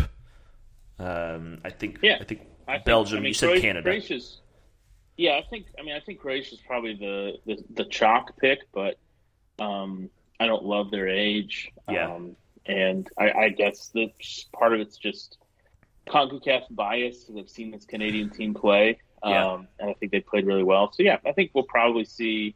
I think we're going to see Belgium and um, and Canada come out of this group.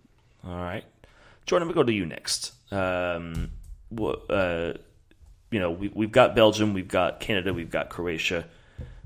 I think the the question is going to be between Canada and Croatia, but maybe you think Morocco. I don't know. What who, who do you who do we see finishing uh, out of this group? I I, I, I have a quick thought. Um, Yeah, is it is it weird that I feel like Canada has more expectations going into this World Cup uh, than the U.S. does? Um, yeah, secondly, how can you ever count out a team that has Luka Modric in it? Hmm. Uh, no, it's it's it's going to be it's going to be Croatia and it's going to be Belgium. It's going to be the the the two the two sleeper picks, the the two the, the two dark horses, the ultimate dark horses that get out of this group. Uh, I, I- I feel like Canada is going to uh, underwhelm.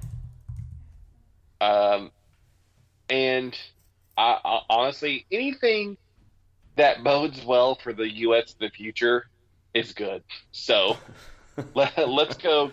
Let's go Croatia and Belgium. Uh, I'm gonna go with Caleb. Belgium, Canada for me, um, and I, I kind of agree. I think getting away from, from Canada and, and getting away from all that mess and finally getting to back to playing some football, I think it's going to help them. And boy, do they have some talented players: Alfonso Davies, Cyle Larin.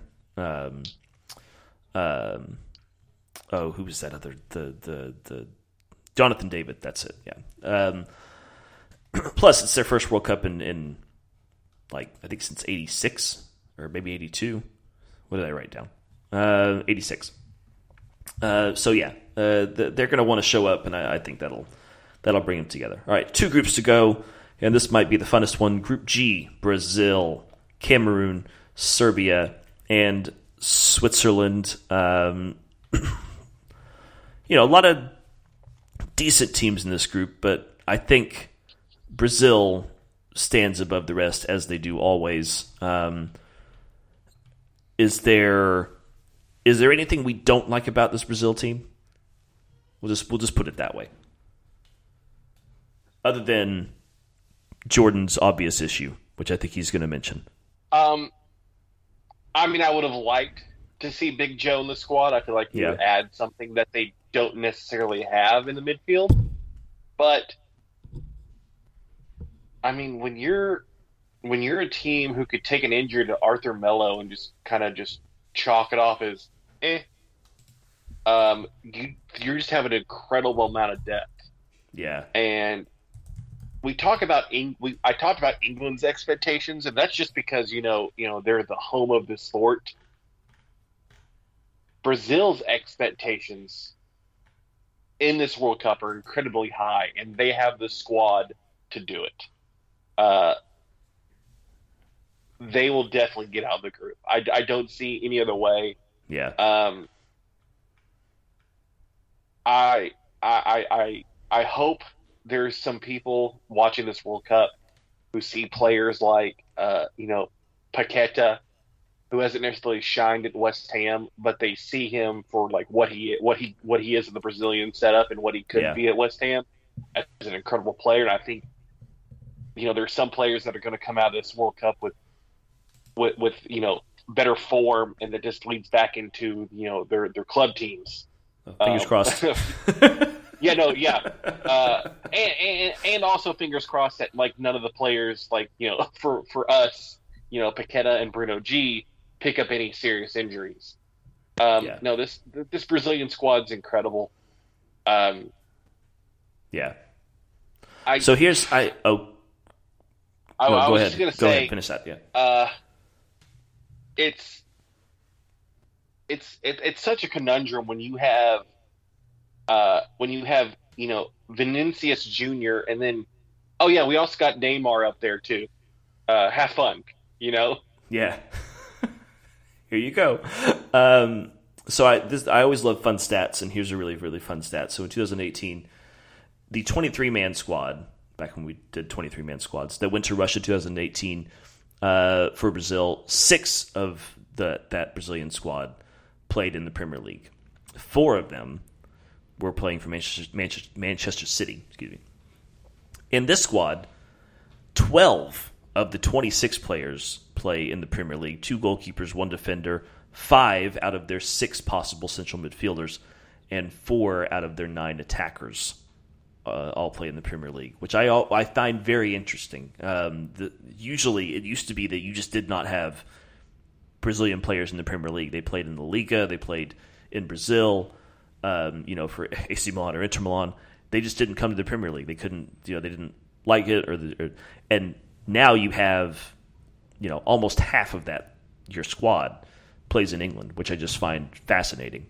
Um, so I think we're all comfortable on Brazil Caleb, he's your man. Can you make the case for Serbia in a group that includes Switzerland and Cameroon? Yeah, absolutely. Imagine two Alexander Mitrovic's up top. Okay. Oh wow. Because Vlahovic is a massive brick shithouse too.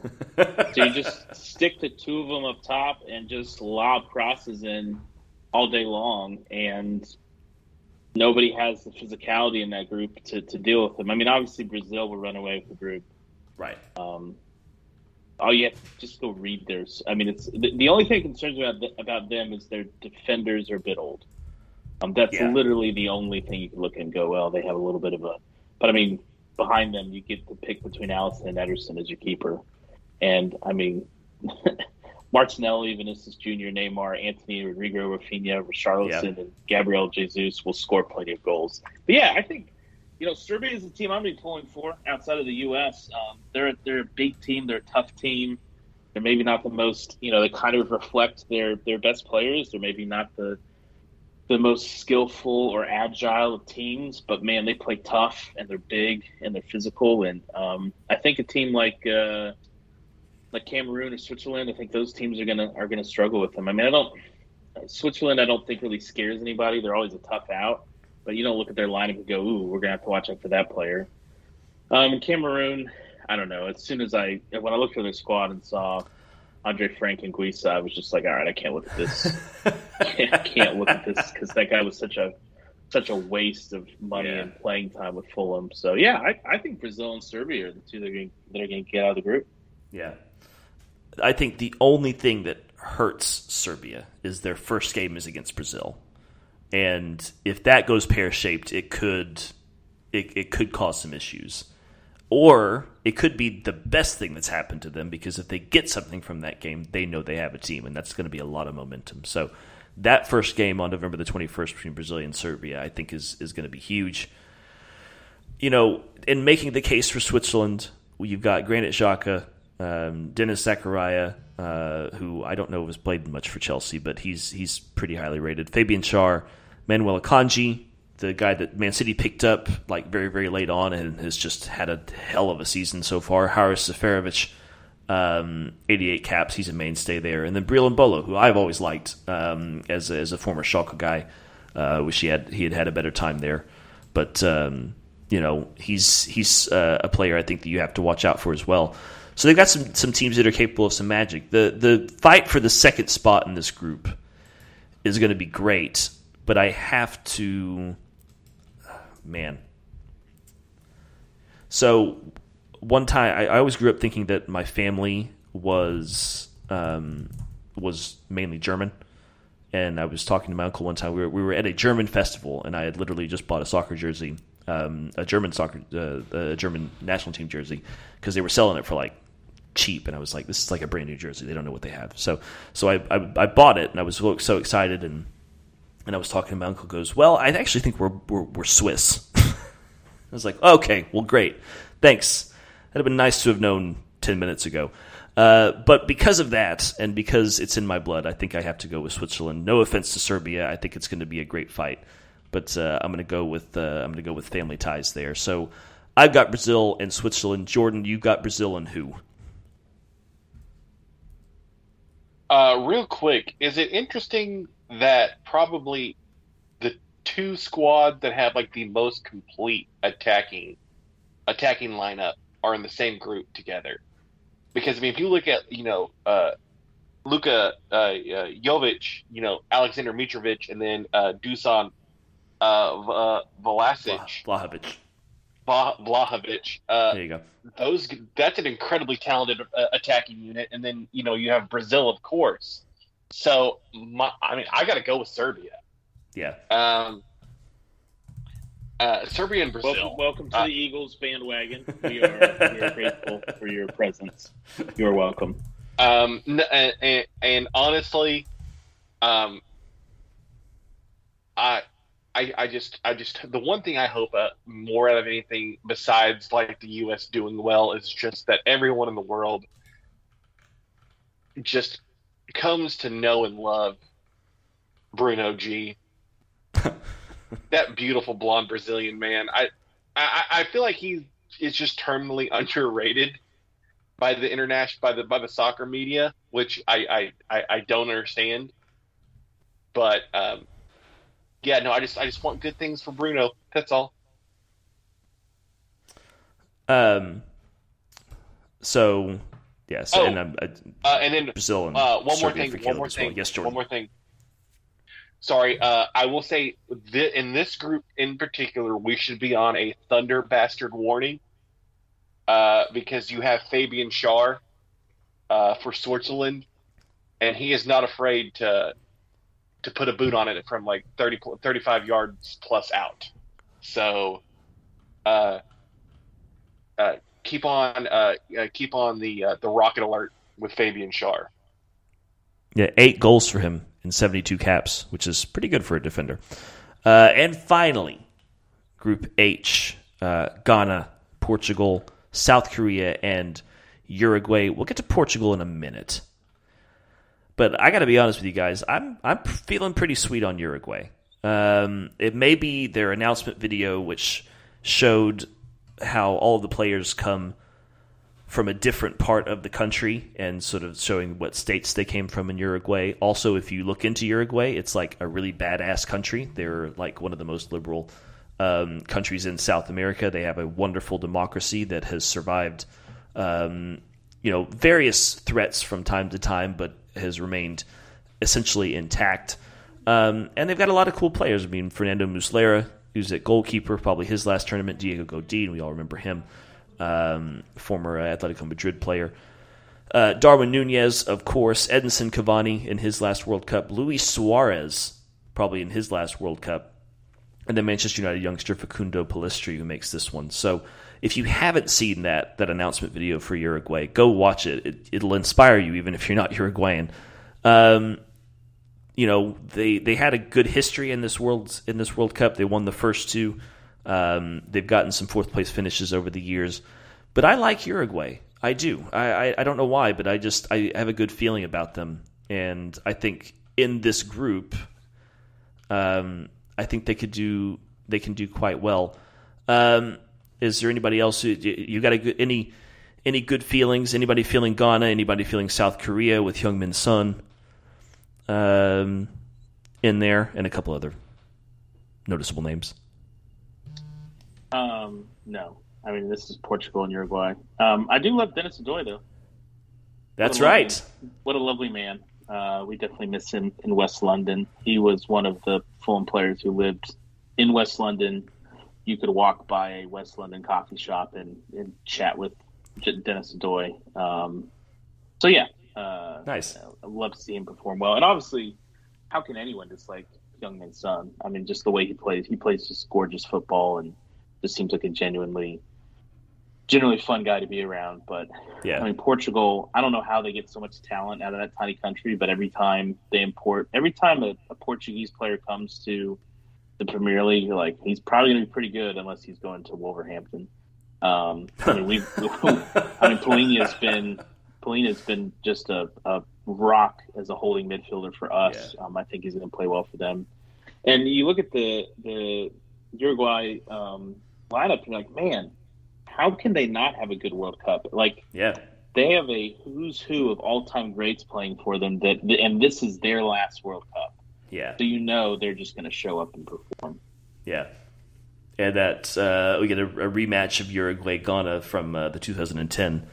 Uh, was it the quarterfinal? Yeah, it was a quarterfinal. Um, that that epic that uh, that was decided on uh, on that penalty save. So, um, all right, let's let's talk about Portugal for a minute because it was all looking relatively rosy for the 2016 Euro champions. Um, and then Cristiano Ronaldo talks to a man who shall not be named on this podcast, and everything's just kind of crazy at the moment. Said a bunch of, of just outlandish things.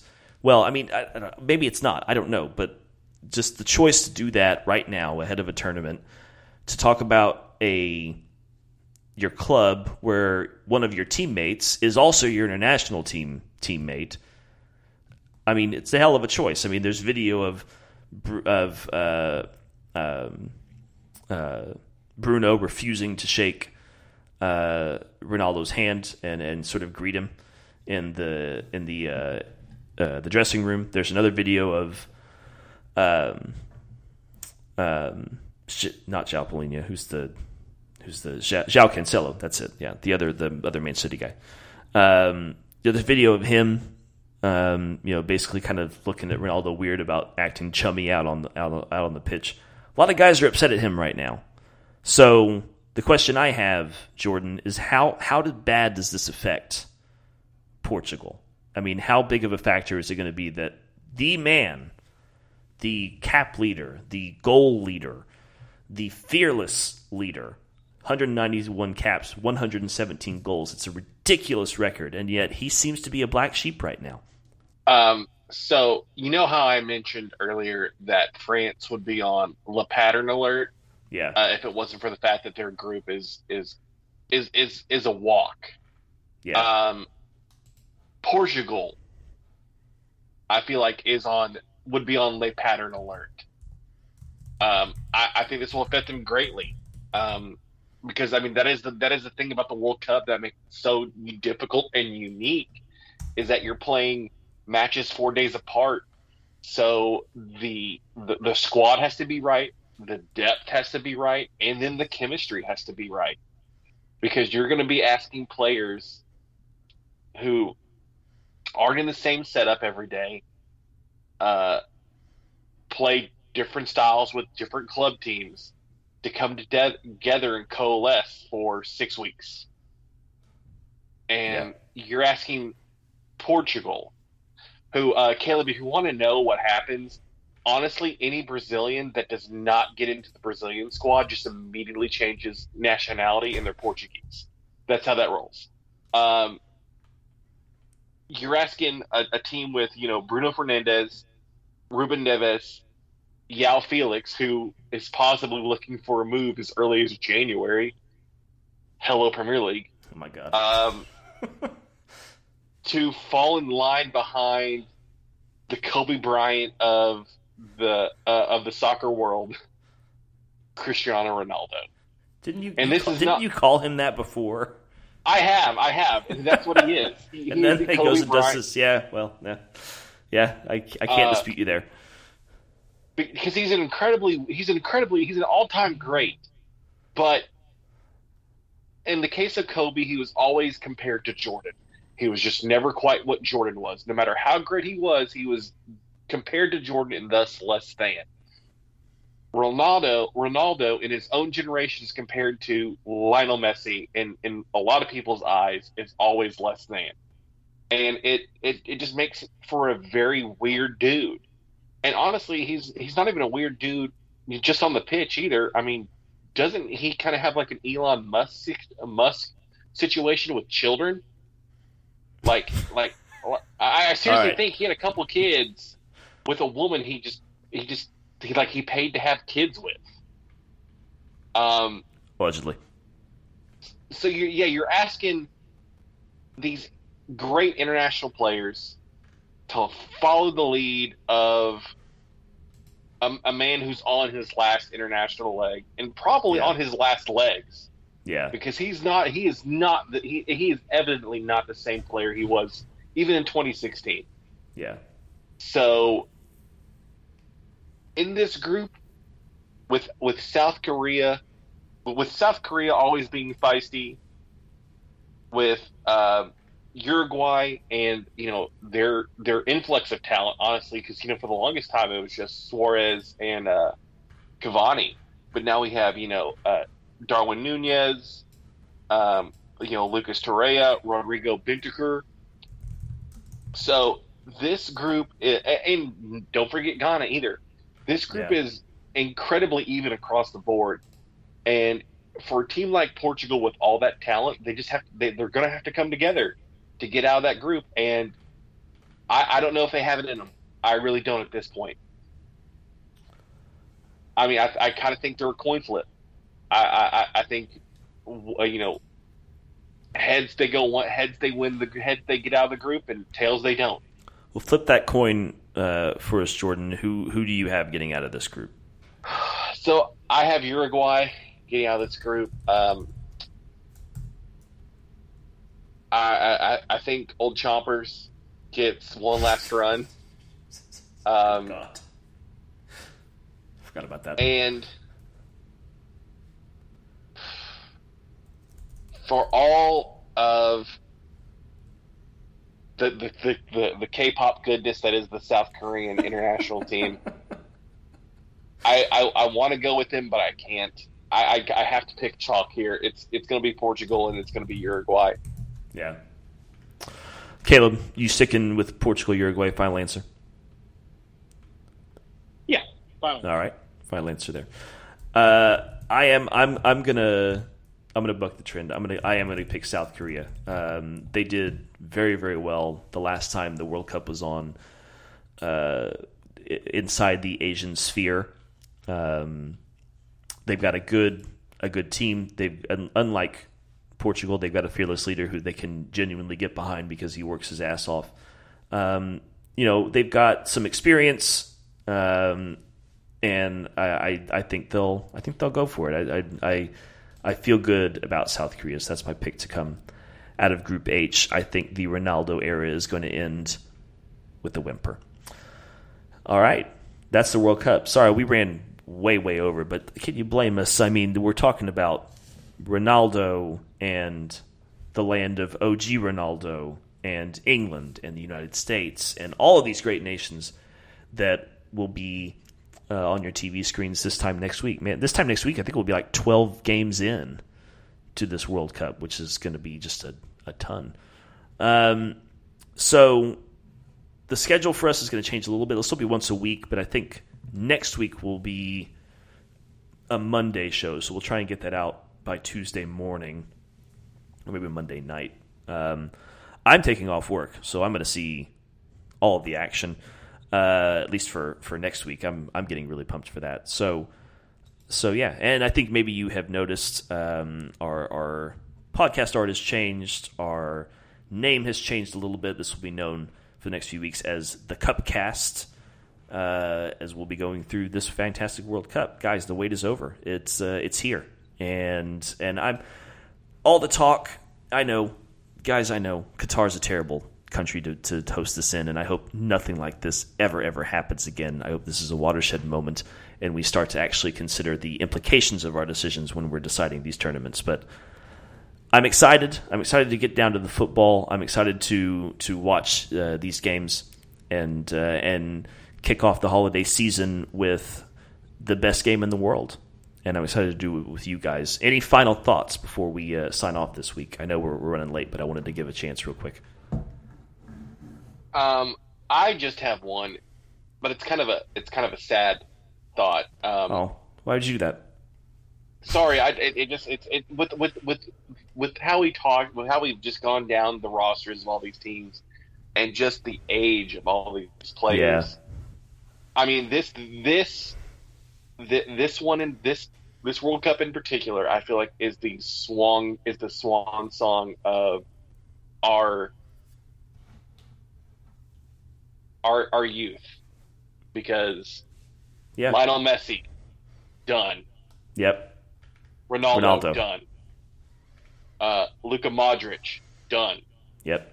Um, Lewandowski. Manuel Neuer done. Yep. Yep. Lewandowski done. Thomas Muller, Thomas Muller. done.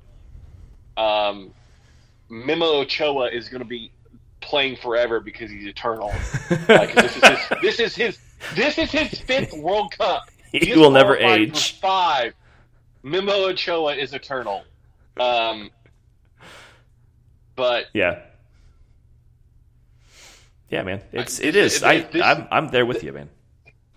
this is uh, this is, and you know, uh, apropos how apropos like this World Cup cycle with all these players of that generation, you know, leaving the international scene, occurring in the North American winter when the the the the the, the, the leaves fall, the, the the the trees the trees die to uh, ultimately spring anew and you know you know uh, bloom anew in spring. Um, with this next generation, hopefully an American led one, honestly. So there is hope going into 2026, you know? Also, how sh- how should we sign these off? Do they have pies in the Middle East? I don't know if we should. What's uh, Uh, is there? A, I, I is there a honestly better- think I, I, I honestly think we should say let's go eat either some hummus or some some kebabs. honestly, either or.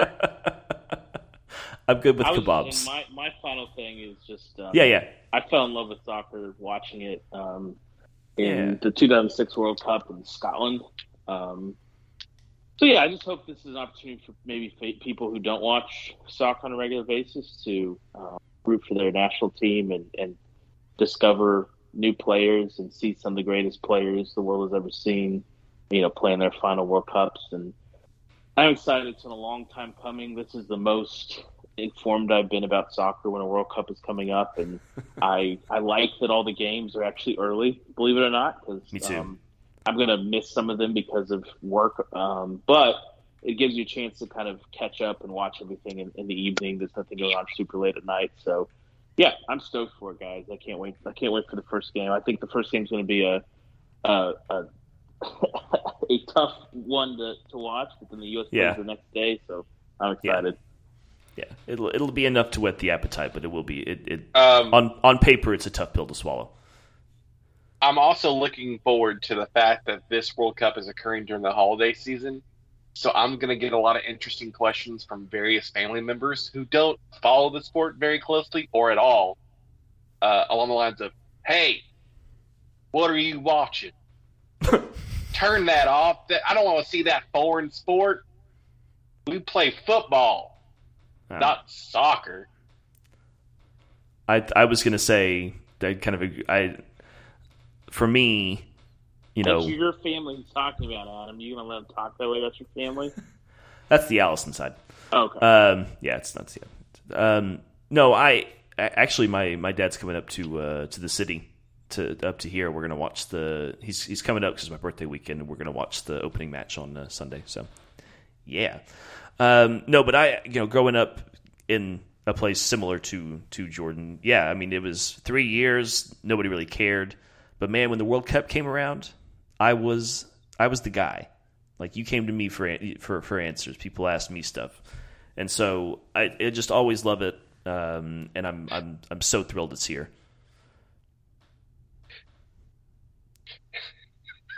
What? Hey Caleb, that's how Adam got dates. Just every four years, he was he was the guy. So No. when the girls wanted came with their talk wo- No. when the when, No, the, when the girls but came with their World Cup questions, he was like, "Hey, ladies, you're I got pretending your that I you're pretending that I had dates. No, that didn't happen. Uh, yeah. Um, thanks, guys. Again, sorry it ran long, but I hope uh, hope everybody gets something out of this. And hey, you know, just put it on. Maybe we'll, uh, you know, just uh, enjoy whatever you're doing, have it on in the background, and and you'll get a nice preview of the World Cup. So it's my birthday. Although you wouldn't know that unless you listened to the end here. Right, I'm rambling. Jordan, please sign us off. Let's go eat some kebabs, guys. Yeah, let's go eat some kebabs. Thanks, everybody. We will see you uh, next week.